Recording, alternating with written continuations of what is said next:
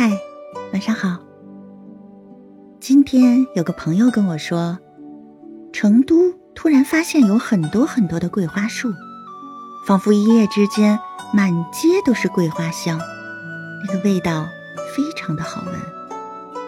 我家里也有两棵桂花树，一个金黄色的，一个米白色。金黄色的味道好像没有白色的重，但是每到八月，远远的就能闻到它们的香气。仔细分辨，其实每一朵芬芳都很细致，仿佛是昏黄的灯光里一个人凑进来的耳语。老成都人都说，这儿的桂花期有三茬，一茬在白露，一茬在中秋，一茬要到了秋分之后。白露时的桂香最羞涩，小米花刚含苞，得静静的呼吸才能闻到。我觉得，如果灵魂有香气，那一定是桂花香；如果一座城市有桂花，那一定是灵魂有香气的地方。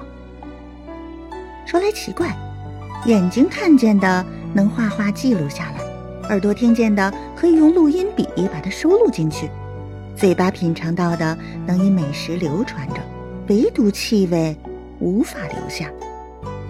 蒋勋说。嗅觉就像是一种注定的遗憾，永远是存在于记忆里。秋天的记忆或许就属于桂花香吧。辛弃疾说：“怕是秋天风露，染教世界都香。”其实，唯有自己去闻一闻，鼻腔里寄存过桂花的香气，你才会明白“世界都香”是怎么样的香，是不是真的可以香到十里？中秋去了，却盼来了一年的桂花香。随着香味儿走走闻闻，那灵魂里就有了桂花香的城市。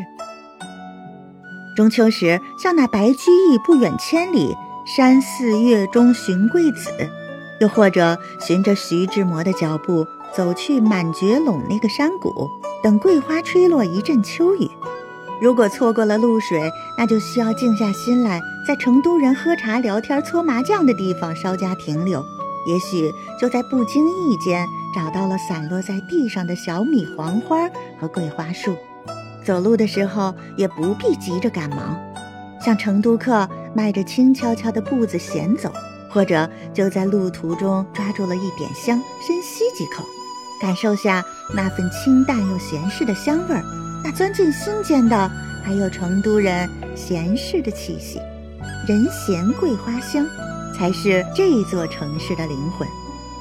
在成都要做个巴适的成都人，不刻意寻香，悠哉哉的闲走、喝茶、聊天儿，那灵魂中的桂花香便自然的进入到心里。今日桂已香，不知哪一个城市是你灵魂里的香呢？晚安，我是主播，波波安。